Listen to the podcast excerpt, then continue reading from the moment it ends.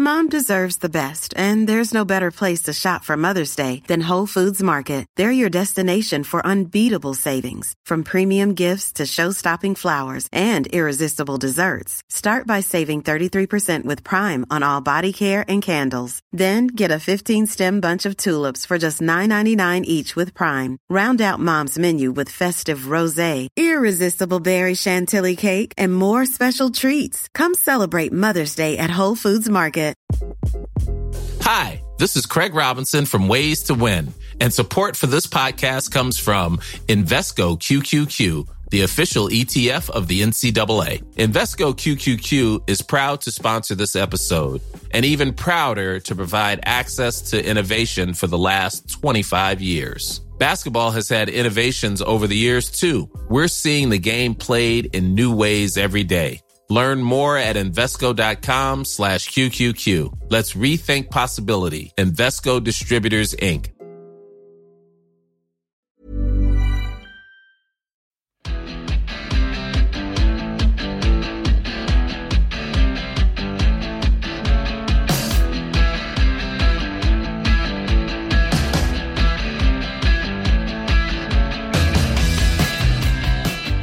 everyone. This is The Ruck from The Times and The Sunday Times. I'm Alfie Reynolds, and what a weekend of Champions Cup action we have just had. That and loads more to get into on the pod this week. So, welcome back. I'm in studio, and I've got Will Kelleher, Deputy Rugby Correspondent for The Times. How are you, Will? Uh, deputy to the rugby correspondent, I think I wish call him. Who's on my left? Alex Lowe, all right? Hello. Yeah, good. Thank you. Good, good. Hot footed it from Paris From this Paris. morning, Mo- str- straight into the studio. Minus a wallet. Oh, minus a wallet. Well, we'll get onto that in just a moment. And also, Stuart Barnes is with us as well. How are you, Barnesy?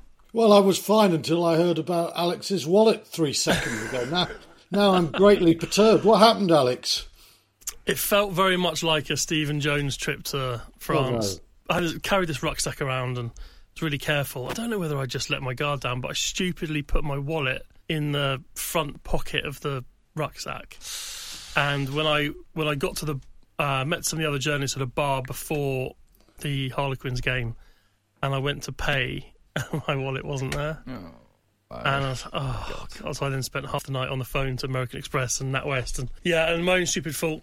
I feel like, as you say, Stephen Jones S. There is something about European away days, particularly Champions Cup. We need some sort of story of Yeah. someone having a laptop disaster or a wallet nicked, whatever it is. So Alex was in Paris. Will you were Uh, at Leicester, yeah, the glamour tie. We'll get on to the, the whys and wherefores of Stormers bringing their B team up, but actually, credit to them. They they stuck in, and Handré Pollard played pretty well, but I didn't lose anything. I don't think, or if, if I have, I haven't haven't noticed worked it out yet. Um, Barnesy, you were at the Rec. Yeah, I got through the perils of the Bath Christmas market and the pickpocket warnings. Um, got to the Rec and back. I expected Bath to win, but I wondered whether Ulster would pick their game up because they've got good Eu- European precedent recently. And I was um, again. That's two weeks I've been to, to Bath, and and they're quietly impressive. Barnesy, can I ask you? So we talk about this off air beforehand.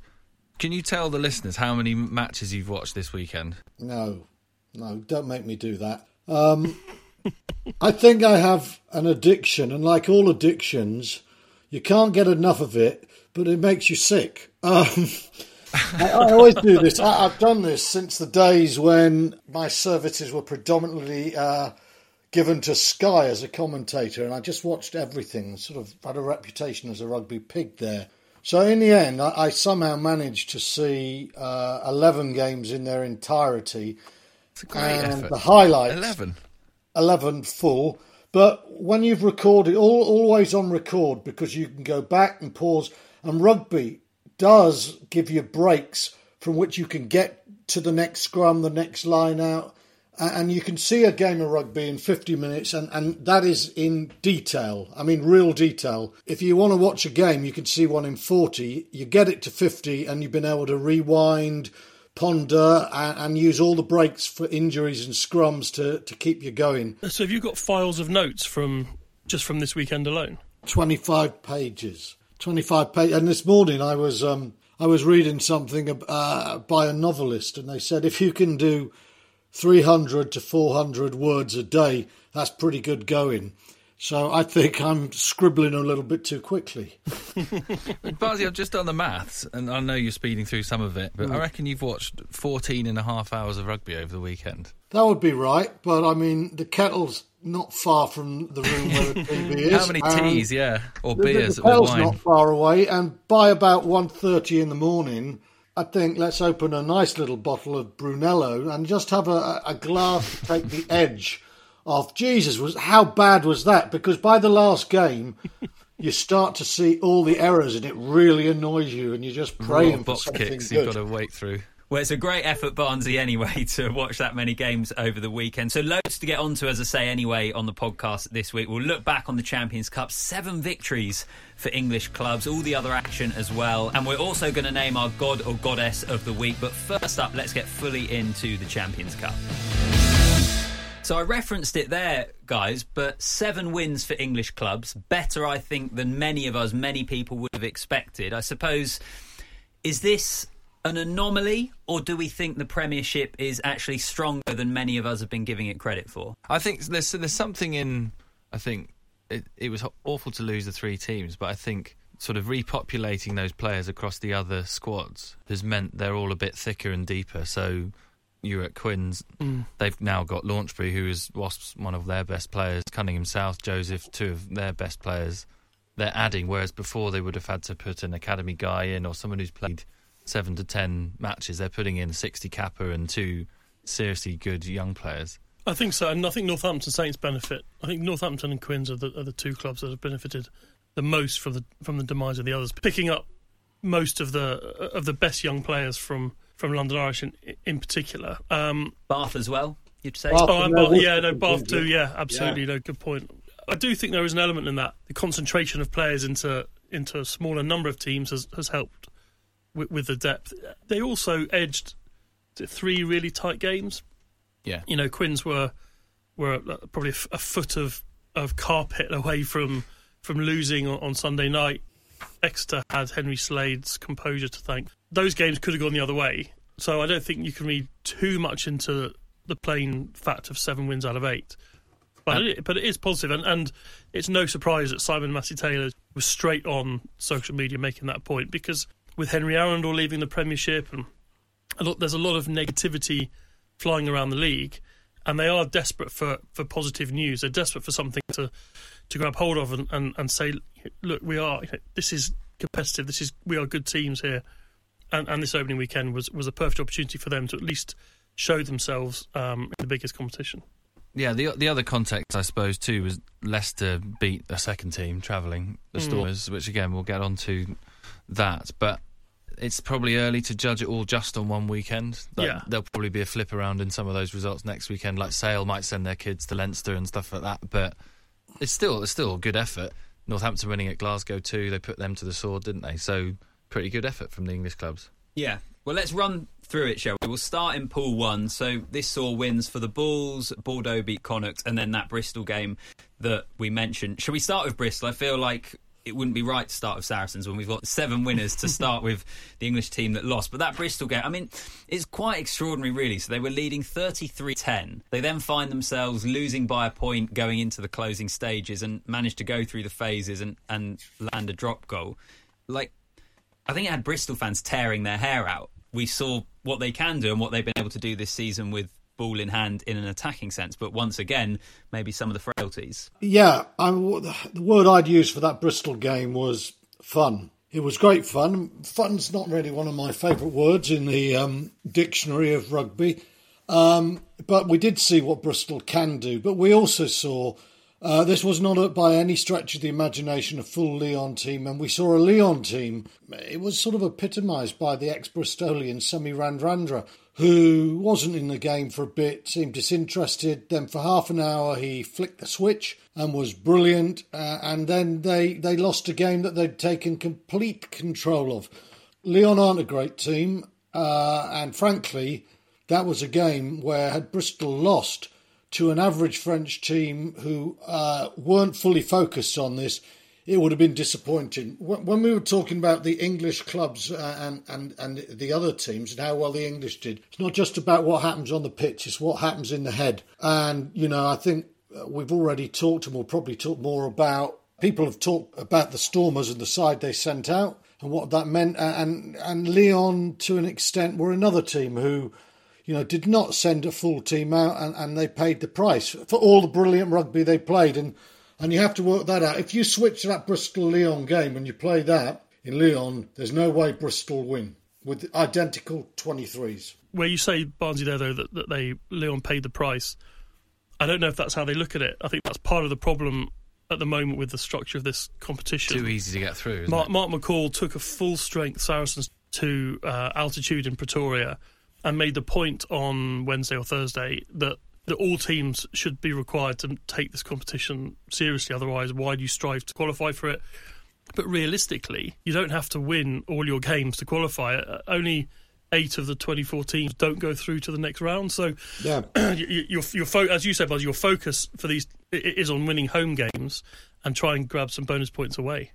Yeah, I mean, the Stormers came and said they were trying to get one point, and they almost had it. And there are plenty of reasons why they had to do that, but it still feels a bit unsatisfactory.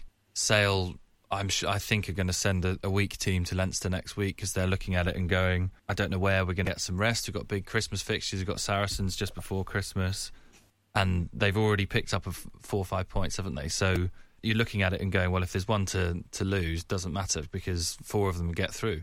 The, the only the only thing I'd say about that is the higher up you are, the more the chance. If you get in the top eight, you've got a home uh, group yeah, of sixteen, matter, haven't yeah. you? And if if you look at the trend of European rugby, I think last year uh, all eight teams won. I, I, think the home teams all won their games, and generally throughout the history of this tournament, you're looking at seventy five percent of knockout matches are won by home teams. When it was into the quarters, it you know was pretty much three out of four or four out of four. You very rarely got fifty percent away wins. So Sale have picked up those points, but they're still the team. The games you mentioned, Will, uh, are so difficult that they could have to find another win somewhere to, to get themselves into the top two. And if they're playing away in the round of 16, they're going to be finding it pretty difficult. There's some powerful teams, and those teams will be uh, far fuller psychological tilt than some of them were uh, this weekend. I, I, suppose bringing it back to Bristol, they've got a, kind of free shot at it because they shouldn't have qualified. They only got in because London Irish went bust and they took the eighth place, didn't they? So they've got their win. They're going to Bordeaux next and see how they get on there. And so you, can, you maybe from Bristol's perspective, they've not had the best Prem season yet, have they? They only won their first game in far, in six the other week. And you also wonder bit of momentum again with the Premiership sides and them being able, if they want to, to rotate for the Champions Cup because no relegation. So a side like Bristol, for example, I know they will still be thinking top four is a possibility and aiming for that, but equally, it might get to the point where they say, well, actually, our chances of doing that in the Premiership are slim, but the Champions Cup, can we get ourselves a, a home last 16 and see where we go? yeah, that? and sell some tickets because they would sell 20 odd thousand for that, and that, that massively helps the coffers, doesn't it? Yeah, Mm. interesting. Totally. Just a final one on, on the Bulls before we move on. You know how with the Champions Cup, we probably always think of who are the serious contenders, and you think of Leinster and you think of La Rochelle and Toulouse. Do the Bulls deserve to be in that bracket of conversation? They're third in the URC at the moment. Barnesy, what do you reckon? Uh, if they play all their games at Loftus, then they're going to be very hard to beat. It's it's a big question mark on the road. I saw them play some great stuff at home last year. I went travelled down to Exeter to watch them, and, and they were risible. They've got a brilliant back three. They are. They look to me like they, they've got the gist now of coming over to Europe. I would have them as outsiders. Um, but the interesting thing for me about that game, uh, English clubs won seven of their eight games. But if you said to me now the likeliest English winners, I would say Saracens, the one team that lost. I still, yeah. I mean, the Bulls the Bulls showed you also that you don't have to just play ping pong and aerial tennis. The counter attack was brilliant. On altitude, it cut Sarries up. But Sarries worked, their, worked it out and they worked their way back into the game. And though they lost by 11, with the players out that they had, I thought that was, in, in, in some ways, quite an Im- impressive result. I can't talk too much about the performance because I only saw the highlights. But I look at that and I see 27 16 and, and the Bulls didn't get a bonus point. No, Sarries didn't. But I'd trust Saracens. You know, they got Connacht next week. They'll target that for five. They'll be back on the road. Uh, into Pool 2, uh, victory for Bath over Ulster. Toulouse with a comfortable victory, absolutely hammered Cardiff. And then that match between Racing and Harlequin. Should we start uh, with Bath, Barnesy? You were there at the Rec. I saw in the paper today, we're recording this on a Monday, you talking about Ben Spencer having a heck of a season, isn't he? To be honest, he's played like that most of the time for Bath since he left Saracens. Yeah. But Bath are winning now, and teams pick on people who are in winning teams. He's also got Finn Russell outside him who lures defenders away. And I, I think the infectious attitude Russell brings to the game, his joy of playing, it's transcending Bath. And, and Spencer's quite a long faced sort of player. He looks like he's having a good time. And, and you know, with Russell at 10, you've got to give him quick ball. And Spencer, if he had a weakness, I wrote today, he's very long back, slow getting it down. Ironically, he's a brilliant uh, box kicking scrum half. So why England ignored him, I don't know, because he's got this pacey uh, element to his game as well. So I hold out a lot of hopes for Spencer and I think Bath, and I think I must mention uh, Lee Blackett. I had a chat with him after, uh, before the game, and, and, we were talking about this and that, and I, I just think he's got a he's got a great lever on the game, and I think Spencer needs someone to just help one or two aspects of his game. And we've been in times where if someone's got an aspect of the game that's not great, they don't get picked and it's used as an excuse. I want my coaches to find out the players with great talent, look at their weaknesses, and sort them out in the same way Wayne Smith did for Ma'a Nonu all those years ago. And I, I think Blackett, I think Blackett might just be the best attacking coach uh, in England, and I think for that reason, uh, his combination with the solidity of Johan van Graan and and the catalyst that is Russell makes Bath a very dangerous team this year. I spent um, an hour or so chatting to Alfie Barbeary last week, who talked and during the uh, very entertaining conversation, we talked about Lee Blackett and he worked with Lee at Wasps and obviously Alfie was really important in, in the way that Wasps played because he, he he gets them over the gain line, he got them momentum, and he's you know he's buying into everything that, that Bath are doing because because Lee Blackett's come and, and made a massive impact, and just allied to a conversation that I'm sure we'll have about about um, Henry Arundell when he was weighing up the offer to come back to England or, or, or to stay at Racing. Part of that of that decision was watching how Bath are, are playing at the moment and the impact that uh, Will Muir and Joe uh, Cokanasiga are having in that team. Both of those guys are getting a lot of ball in a lot of space you could imagine that someone with the, the speed of Henry Arundell, while playing behind a pack that is currently is going forward and setting such a great platform, I can imagine sitting over there in Paris watching how Bath are playing. That was probably the hardest part of Henry Arundell's decision because he could be he could have been part of that unit. Yeah, it's, it's going to be fascinating just going back on the Ben Spencer thing. We keep saying this, but what England are going to do in the 24 Six Nations in a few weeks because what do they do with with the scrum half three, it'd probably be three, won't it, in the squad? And you just think if Spencer gets ignored this time, you think there's really not many reasons why. Mm. But previously, Eddie Jones thought he wasn't very brilliant at communicating, and that was one of the reasons he wasn't getting in the team. But if he plays like that consistently, he's come from the Saracen school, hasn't he? You just think he's got so many weapons. That... It's not hard to get a floor of a, a, a professional sportsman and work on it. So Spencer's regarded as quiet. It honestly doesn't take a lot to make someone noisy. A thousand years ago in Bath, Richard Hill was a very quiet, taciturn guy. And we just said, you've got to shout at your forward, you've got to do stuff. And we had little drills. It, it, this was amateur rugby, and we could take quiet people and make them noisy people. It, it can be done. I find it very frustrating that so many uh, managers and coaches just say, well, he can't do that. So Got to change that, and and and Blackett's showing that it can be done. Well, we mentioned Henry Arundell just a moment ago. That leads us on quite nicely to Racing, uh, Racing 28, or Racing 92 28, Harlequins 31. Alex, enjoy your experience at La Defense Arena? yeah, apart from my wallet saga. Yeah, I, I did. I did. Um, it was.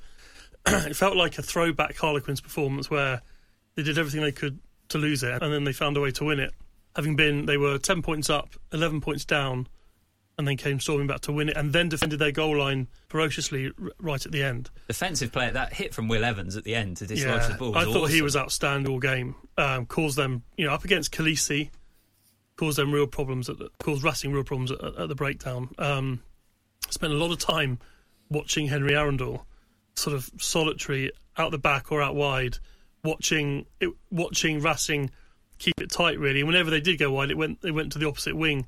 He he won one turnover and a smart kick. Otherwise, was was a per- peripheral figure. Really, the kind of game that shows why he ne- he still needs a lot of work, which which uh, brings us on to the reason why he's he's staying and, and not not coming back to England. Yeah, so, so this come on to the, the, the, wider point, and we had the exclusive interview with, with Henry in the week in the Times, which I'm sure lots of you listening to this would have read. And then the news later in the week that he is he is going to be staying at Racing 92. He's going to sign for two more seasons till 2026. So couldn't won't be able to play for England. Won't play in the Six Nations either, which is a, there's been a bit of jiggery pokey around that. He was told he would be eligible, but now basically they changed their mind and they said, look, you're going to have to sign for an English club by January to be eligible for the Six Nations. Not a lot of that was communicated directly to Arundell until literally like last week. So it's been a tough decision for a young man at 21. He's very assured 21 year old, but he's had a lot on his plate in his sixth week at Racing. Um, but the one of the massive reasons why he is staying, a huge amount of consistent game time, a lot of it in his favourite position at fullback. The thing in the Prem, which is just the way the structure of the season works, is you fit in and out quite a lot between a couple of Prem games, then a couple of European games, then you're off to England, then you're released on a Tuesday if you're not in the in the 23 for the weekend so you come back, maybe you get a game, maybe you don't. Whereas in the top 14, there's this really consistent run of feeding into the same game plan every week. Also working with Stuart Lancaster, ironically, staying working with the English coach and not going back to England. The other thing that people have forgotten really about Henry Arundell is that he's hardly played any rugby at all. So that was his Champions Cup debut. He's never played in that competition before. So the little I don't know, mistakes he makes or the kicks he puts out on the full. This is a guy who's played the equivalent of about 20 professional games of rugby. So I think with Arundell, he just saw it as an opportunity to learn a massive amount, have a brilliant experience, learn a language, play with Fickou, Tuisova, Woki, Kolisi. Why would you not? I just and I think actually quite a lot of the reaction since we've put out those pieces have, has been fair play to the lads. Well done. I, I think it's a really bold and, and strong decision from Henry Arundell. I know he's been convinced really by, by the Stuart Lancaster project, both at, at what, what Lancaster's laying out to try and achieve at Racing, but also Lancaster does have a long record of player development. it, it is the area that was his first specialism, if you like it, well, he um, was the guy that put Ford and Farrell together 10 12. He was, yeah. And then the other thing that Arundell mentioned himself was he's seen the way that Hugo Keane has, has been developed at Leinster and Ireland and gone, I want a bit of that. Mm. So I, I, think it's a, a, a bold, strong, um, positive decision from Arundell. The way it's received at Twickenham fascinates me because they are they're desperate. We talked about the Premiership desperate for positive news. Uh, this reflects badly on on the state of English rugby. I mean, the RFU are sending Conor O'Shea over to France to to try and understand what it is that the French have done to to create this thriving product, this thriving league that they have. That they must see the reality there. It was pretty clear from the outside. There's a certain disillusionment about his England experience so far. I don't think that doesn't. I don't think that's just the fact he didn't always play. It's more what you know, what the environment is, what the game plan is. I just think that's something that, that England need to look at They've offered him a central contract. He's chosen not to take it, which I which I think should set alarm bells ringing at Twickenham. But I think, as both you and Will have outlined, there's a lot of reasons for Arundell that I think it makes sense and is a good decision for him not to take it. Would it be a very different story if, for example, Maro Itoje, who's the other player that also being offered this kind of dual contract deal, if he was to go to France, Will that yeah. would be a, a, much bigger indictment on the RFU. Completely. So when we wrote the news that Arundell was going to stay in, in Racing. In the in the introduction, we said it was, it's a blow to the hybrid contract model because he him and Maro Itoje have been the two people who've been offered one only so far, and and the way we understand it is going to work is that the RFU would pay about one hundred and fifty thousand pounds a year, and then the clubs would fund the rest. But Itoje's decision is if the hammer blow came with Henry Arundell, then Itoje rejecting it could be the nail in the coffin before it's even started because if you then have basically the most significant England player, 70 capper, who could win 100 plus, deciding to turn that down and turn down playing for England, possibly also turning down a Lions tour, although he could still represent them by being in France, then you sort of think this whole new shiny product that they're, they're, they're trying to create and saying, look, this is a brilliant way of keeping everyone at home, has already had two defeats. Fascinating. Well, we will keep you up to date with it. It'll be in the Times online as well. Up next on the pod, we'll turn our attention towards pools three and four.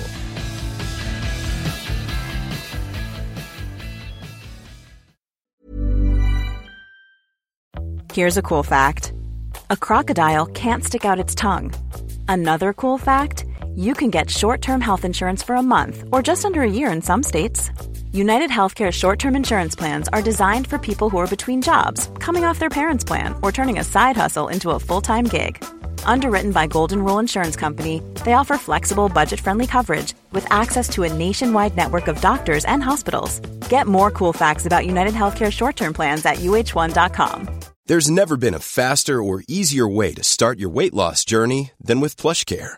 PlushCare accepts most insurance plans and gives you online access to board-certified physicians who can prescribe FDA-approved weight loss medications like Wegovy and Zepbound for those who qualify. Take charge of your health and speak with a board-certified physician about a weight loss plan that's right for you.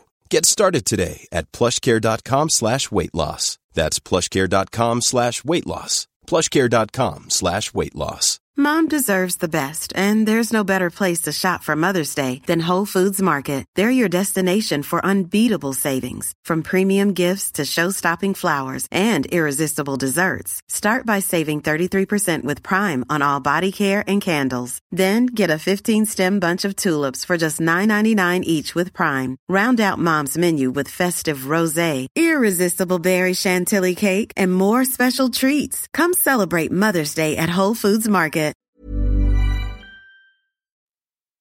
Into pool three, then Glasgow 19, Northampton 28, Toulon 18, Exeter 19, and then 17 all between Munster and Bayonne. I saw Peter O'Reilly actually in the Times Online saying what a missed opportunity that was for Munster. They had a drop kick at the end, which they missed. They were leading in that game, but naturally, I think our attention is going to be on the wins for Exeter and for Northampton. I mean, that Exeter victory was quite extraordinary. They were behind in that game. Henry Slade then with a conversion to win it. We spoke earlier in the pod.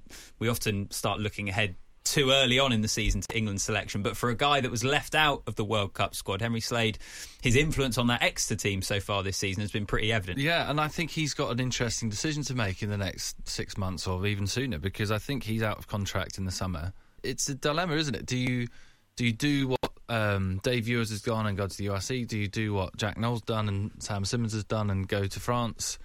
Do you stick around for your England career that has now you've had a major rejection for the World Cup, or do you actually quite enjoy this new project now, where you're a senior figure in a team of kids, and some others like Jacques Vermeulen and other Ethan Roots and guys like that who are experienced players around you, with a coach you you know, love and respect. I wonder what he'll do. I, I just loved that. I think that's what European Cup rugby always is about, isn't it? Sort of going to those great cathedrals of rugby and winning against the odds and stuff like that. That's the that's the stuff that we've loved over the years. The the games we watched Barnesy and Miles back in the day commentating on, and I watched Ben Hammersley, who's on the wing, playing in the Bucks final for Exeter a few months earlier. They're doing this sort of stuff against some pretty serious opposition. Barnesy, this must have been one of the eleven games that that you were able to watch through. Great win. It was compelling. It wasn't a high quality game of rugby in, in many ways, Charles Ollivon bestrode it like a titan for about 75 minutes. He kept making all the big plays, and I'm thinking that's the difference. And then right at the end, Exeter got an old fashioned Exeter score. And then, as, as Will intimated, we were into the realms of Heineken Cup as opposed to the Investec Champions Cup. And that ball that sort of toppled over and having to restart his run again I thought, for all the excellent rugby I saw, if you could say to me one moment that you enjoyed more than anything, it was Slade showing nerve in a in a very hostile ground. Played there a couple of times, and it, you know that's a boo stadium. It certainly is, and it was it was a super kick, and it was um. Uh, I, was just thinking about that because then I watched. Uh, I, would seen Munster as well um, in their seventeen all game, and Bayonne, forgive me, but I can't remember their goal kicker's name. He had a last second kick to draw the game, bang from the touchline. Uh, Munster, the silence, the respect, he nailed it as well. And I thought, which is the better kick? And in a way, it, it's it's certainly Slade's because he was 15 metres out on the 22 is the kick that you get nine times out of 10, but it's the one where you really can miss it. And, and, and that is the pressure. If you miss from the touchline, nobody harangues you. If you miss from there to beat Toulon away, and you've got all that authority and seniority of Henry Slade, you just feel I've let all my team down. And the fact Slade was able to handle having to reset and kick again, I thought uh, was a remarkable um, show of poise and concentration and mental toughness, which is something that a few people uh, in the England setup have questioned about Slade. I thought that kick answered a lot of questions. It felt like the uh, the Toulon players were right on top of him by the time he struck it. Mm maybe it was just the camera angle, but it he, he is a player who's he's always been cool and calm and composed. I've never seen him stress. You know, he yeah. makes you know you, you think back to those days where they would just kick for, to five meters out and, and drive it for a try, and, and those incredible touch finders he'd put in to within five mm. meters. He he just trusts his skill and doesn't seem ever to be flustered. And for Northampton as well, they're worth more than a mention really but we've got so many games to get to as i say glasgow 19 northampton 28 another another result for northampton that you feel is a, a little bit more than the northampton of old they've got more to them don't they alex they've yeah. got they've got a driving maul they've got a, a gnarlier defence they, they, do um, and i guess to to extend a, a thread that's been running through this pod of the number of outside centres putting their hand up to Steve Borthwick is is getting longer by the week. I mean, t- Tommy Freeman's been playing there for most of the season, and he was outstanding in this game. I I thought, and you add him to. I think Will Joseph is is, is probably a bit behind, but enormous potential. And Ollie Lawrence is playing magnificently, and we just discussed it. Henry Slade, Tommy Freeman, and, and the way that he's playing in, in that Northampton team to to George Furbank and, and and Fin Smith, the way they're attacking, but that it, it's all. I think we discussed it before. All these you can only do that if you've got the grit up front. If you if you've got the uh, the, the, the ferocity and the and the and the the willingness to just get stuck in and and you know and they do have that in, in Courtney Lawes, they have they have the just the ideal player to, to lead that effort because that is him all over. But I can I just say, it's interesting, isn't it? Freeman, as you say, outstanding. Joseph, he got the better of a bloke called Fickou. That's some, that's yeah. some testimony. Um, Ollie Lawrence, the little offload for Cokanasiga was quite brilliant, and Slade is playing with responsibility. Four blokes who all have a vast amount to give, potentially at international level. They are picked for England, and England play the way they did in the World Cup. Not one of them will have any impact at all. So the name I thought you were going to mention there, Alex, was actually Fin Smith, because I saw Mark Palmer in his match report said Fin Smith will, will soon have a decision to make between Scotland and England as well. well which is a, he's already made it once. He was in, he was well, they wanted to take him on tour two years ago, Scotland, mm. uh, when he was at Worcester, and quite blunt terms, he was told there's 23 grand a game on the table with England if you make it, and there isn't the same money available for Scotland. Fly half oh, the picture is Test match rugby. he's destroyed it. that was yeah, I know, I yeah. Well, he, so he's he's kept he's kept his options open. I can see absolutely why Scotland would be interested. He'd have to think I'm not going to play ahead of Finn Russell uh, at the moment. But then, and the England fly half picture is is shifting. Do they see Marcus Smith as a 15 full time? Fin Smith has got a long wait ahead of him because George Ford is is not. You know, what is he? 31.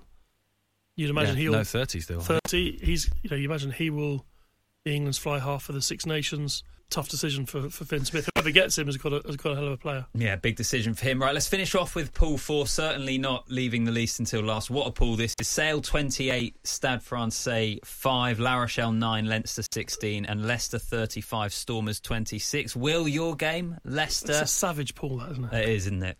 Yeah, well, they just didn't seed anyone, did they? Because they've got the two finalists from last time. They've got the Stormers, who, uh, what, were second or third in the URC last year. You've got the second Premiership team in Sale. You've got Stade Francais, who are a tough yeah. team as well. Like it's brutal, isn't it? But yeah, so should we should we do a, a quick précis of the Stormers situation? So they, they played uh, Zebre in the URC in, uh, last Saturday with a fair amount of their Springboks and World Cup winners, guys like Damian Willemse, Herschel Jantjies, um, Deon Fourie, Manie Libbok, left them all at home.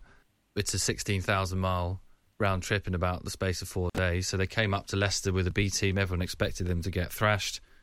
And they nearly won the game, which was which was mad. Well, unlucky really to not get a bonus. Yeah, point. yeah, yeah. They should have done, and it it sort of exposes the fissures in this tournament, doesn't it? Like we've had a great weekend of Champions Cup, but the bits that still don't really work are when South African teams come north and European teams go south.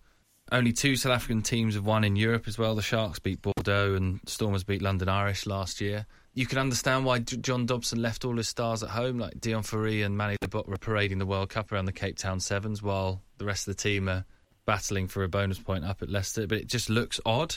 It doesn't work. Like, and it's not exclusively a South African problem because, as we've said, Sale are probably going to send a, a weakened team to Leinster, and Gloucester did it last year and got 57 nilled. But you just think there's something wrong here. We need to find a way of restructuring the competition that makes it easier for these South African teams. Although they've had quite a lot in their favour over the last few years, as we've discussed on these pods. Barnesy, mean, the rea- but the reality is, it's called the European Cup. And the South Africans are going to have to find their own way through the problem there. But this tournament needs to look backwards to go forwards. Uh, when it had six pools of four, six winners only from the pool, and the best two runners up then those were the days when you know Munster would go to Clermont and they'd get a point, and then they'd say, "Well, do your four 0 at our place, and that'll give us top spot, and you'll be maybe in, maybe not." That was when just about every game, except the games against maybe Zebre, uh, were there to be won and fought over, and and until we do that. Um, we do have an issue, and th- for all the good rugby, they're, they're there's uh, there is a lack of jeopardy there, and a lack of jeopardy hurts the uh, theatre of the game.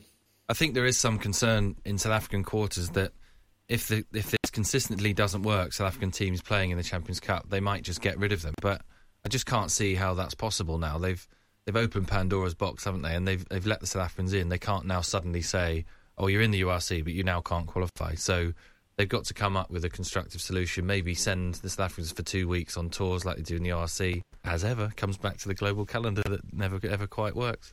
And we're hoping to get John Dobson, the Stormers head coach, on the pod next week, and it'll be interesting to speak to him. We had him on pretty much a year ago, actually. We had him on before the first round of fixtures in the Champions Cup last season.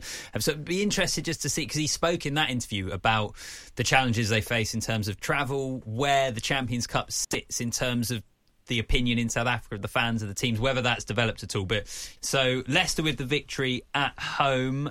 La Rochelle Leinster, probably on paper ahead of the weekend, the pick of the games. It ended up being an absolute arm wrestle, and Leinster get some sort of semblance of revenge, Alex, for yeah. the final last year. I was really keen to go to that game, really, because I got the, the, the, two teams from the last two finals launching their campaigns against each other. Um, yeah, it was an arm wrestle. I'm really I don't have the answer, but I'm fascinated by what's happening at La Rochelle because they've been double European champions. Um, they made the final of the top 14 last season. They've got a losing record in the league this season, and, and now they've they've started Europe, uh, started the Champions Cup with a home defeat by Leinster. That it just doesn't feel like it, things are, are, clicking in the way that they, they have done in the past. They've, they've flown so high. I don't have the answer. I've the, not seen them play, but it's, it's it's interesting to me. The thing that I found interesting watching the Leinster game, and I don't know if Will or Barnesy would agree with this, was was more, and they referenced it in comms on TNT actually, but the the lack of discipline almost from La Rochelle, like they seemed rattled, they were getting frustrated with decisions going against them. I don't know. It felt to me, at least, like a team that almost mentally wasn't in the right frame of mind. Is there something? But you can tell us about this, Barnesy, because you've actually played the game and we haven't. But you, your Bath team went went and won lots of con- trophies consistently, and that's what La Rochelle are trying to do. They've gone back to back in Europe, and Ron O'Gara there has talked about building a dynasty like the Manchester United football team and, and all that. And you think to ha- having gone to such emotional peaks and had those two incredible mm. Champions Cup wins, to keep backing it up year after year, and with the same coach and the same messaging, and, and maybe quite an emotional story he's telling to them that's built from the, the experiences he had at Munster and all that. Clearly, there's tactical stuff in there too. But when does that start to run out in your experience, Barnesy? So I, I think uh, we did the league and cup double in Bath three times in my decade or so there, and not once after a double did we find it easy to play any to perform anywhere near our best. And I think it's a long time ago, but it's the same issue there. There's a psychological one. There's this, and we had this O'Gara sort of determination to win and prove people wrong, though no one was saying anything bad about us. But it's, you know, it's it's the Jake White thing that we were saying about Willie le Roux will prove them wrong. You do that in the changing room, but when when you have won the, the, the league and the cup or the European and the domestic, then it gets harder and harder. When you've won something as gigantic that I can only conceive of as two European Cups, to say, right, we're bang up for the third becomes a major psychological issue. So, how do you how, do you keep your team going? You can't say people are writing us off anymore because no one writes La Rochelle off. But you can say, and I think this was interesting, I don't think there was a lack of discipline from their players. I think Ronan O'Gara is a brilliant coach. I think they're scribbling this, so you two keep out of this till Friday. But I think if you look at the amount of time Ronan has been in trouble with the authorities in France for arguing with officials and referees, it's striking. It's headline stuff. Now that is translating onto the pitch. And I thought Matthew Carley uh, was outstanding in that he said, I think, to Kevin Bougary once, I might have missed it. I'm I'm human. I'm flawed, but I don't want you telling me we make mis- we all make mistakes. And we had La Rochelle were yabbering at the referee non-stop, trying to get decisions.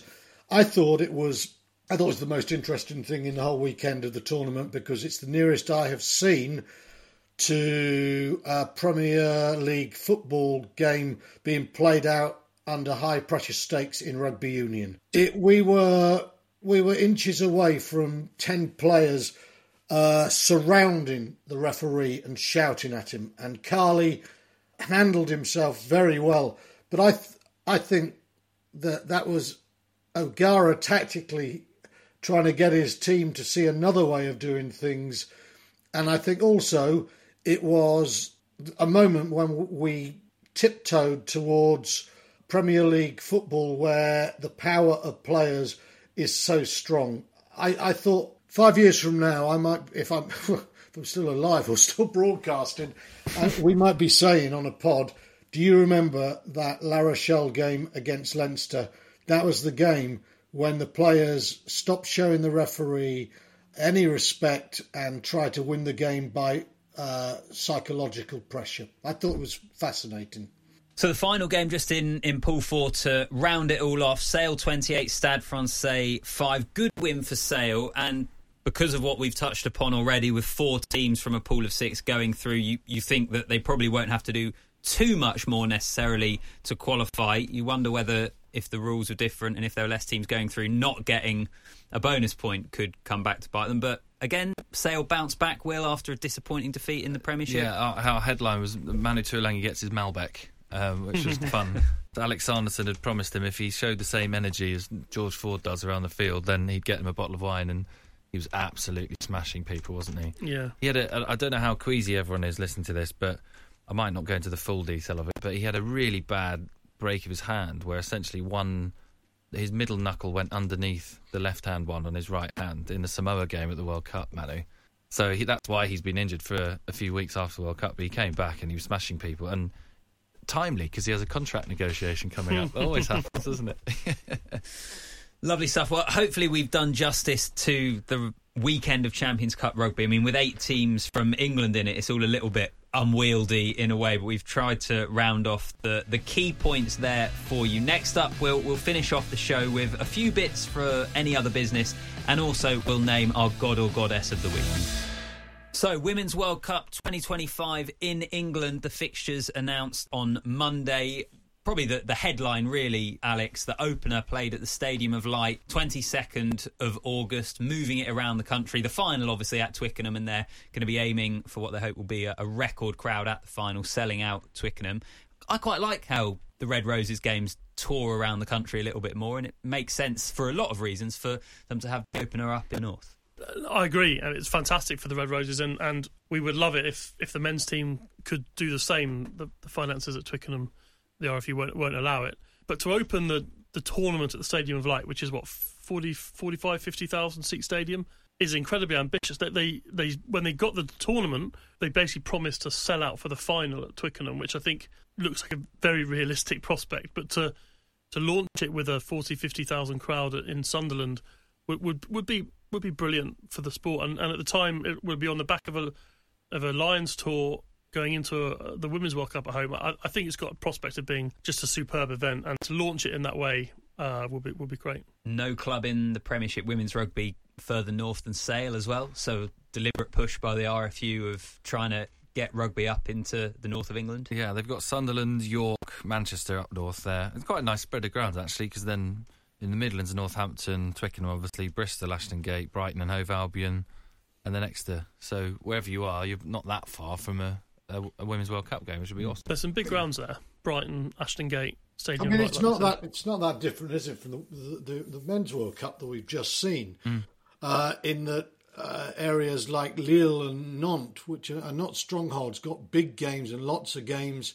F- France will play play games in Marseille and Lyon. in fact, they, no, did they, they did they play in Lille? They did France, shift yeah, around. they played yeah. Uruguay in Lille. Yeah, yeah, they they did shift around, and, and uh, the men may not do that, but I think it's uh, formative stages still of the women's game and it's absolutely right that they should be going to places like Sunderland. And the other thing is, it, it you know, it's right that people in the north and in the southwest, in the Midlands, get an opportunity to see rugby without having to travel huge distances. I'm delighted for Sunderland. When you think of the last time that England hosted the Women's World Cup, all the ma- all the pool matches were played at um, Surrey, Surrey Sports, Sports, Park, Park, where Quins train, where Quins train, and University then, ground, and yeah. then the the semis and the final were at the Stoop. Yeah, and now we're talking about the Amazing. opening game being at the Stadium of Light, Amazing. pool matches at Ashton Gate, Yeah. Brighton, Hove Albion.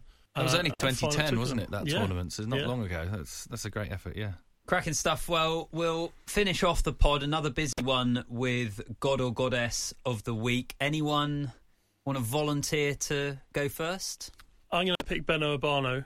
I think uh, he was outstanding for Bath, and there's a, we've eulogised about their their back line, the Spencers, the Finn Russells, the Ollie Lawrences, but you know that that win was possible because of what the guys up front did. And Benno is a great character, and he's actually he's he's a great bloke who's had a rotten run of luck injury wise. He'd have had more caps for England than, than he does. And characters like him are brilliant for the sport. And when he plays the way he did, uh, he puts himself in that England conversation. But he's just doing great things for Bath and, and loving life. So he gets my. Did you hear the interview afterwards? Yeah. They were, Yeah. they were wearing the red kit, and he was like, "Oh, we're wearing red. I'm feeling dangerous. This is Love great. it. was Love it. awesome." I, I, my honourable mention, which I know we haven't done anything on the Challenge Cup, but my little mention there is going to be to the Black Lion of Georgia, Yeah.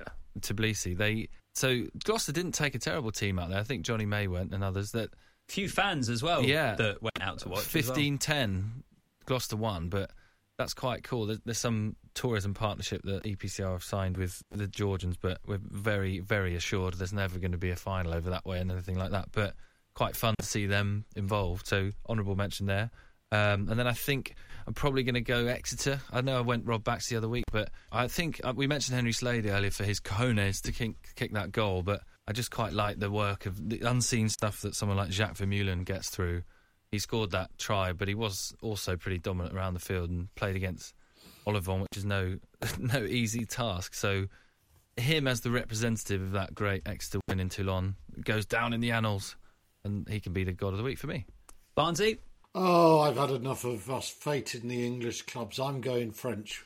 We barely mentioned Bordeaux. Now, people thought, will they, won't they win it? They didn't just win, they demolished them. And they played the most poetic rugby of the entire weekend. They, they, they played beautifully. And why this has heft is because Bordeaux are one of those French teams who are so goddamn boring when they come to Europe and knockout stages in their own domestic tournament. They have signed, doubtless for a lot of money, uh, the great French wing, Damian Penaud, and he is one of these transformative characters. He goes there, he shrugs his shoulders, give me the ball, I'll score. He pops up all over the place, and, and you end up with just as at Bath, when Russell's chucking it around, people lose their inhibitions, and you see props like Boniface handling gloriously and, and through it all is Damian Penaud, scoring tries, weaving spells, playing beautiful rugby. So Penaud, such a great player in the World Cup. Such a pity that he was knocked out at the quarter final. He is my God of the Week for round one.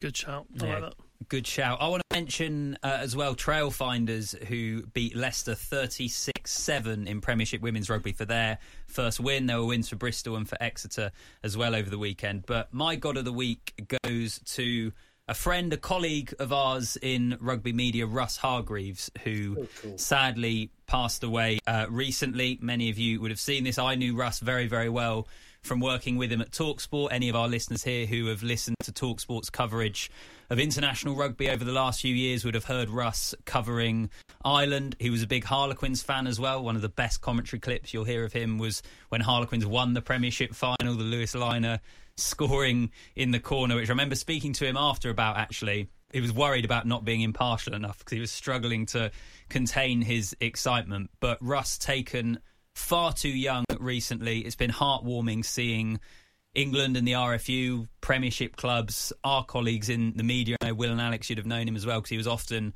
mm. on England media duty for Talk Sports. So to Russ, to his family, uh, our thoughts and all our love are with them. Okay, this has been the Ruck from the Times and the Sunday Times. We'll be back next week, another round of Champions Cup action to review. Make sure you follow, make sure you subscribe wherever you get your podcast from. Will, Alex, thanks for joining me. Good to see you. Thanks for I don't know. Thank you. He's just going on. Thanks for hosting now. it so professionally. well and Barnesy, good to have you. We Thank don't get you. to create the, the uh, credit the great Alfie Reynolds, the producer, anymore because he's on it. Yeah, yeah. we've lost our way of signing off. He's taken over now. To hell with him. No credit. yeah, quite right. We'll see you all next week. Thanks for listening.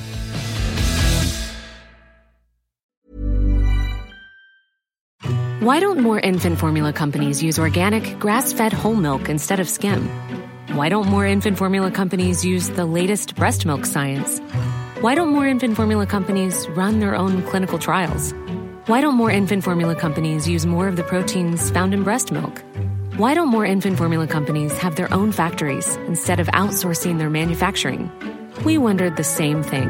So we made ByHeart, a better formula for formula. Learn more at byheart.com.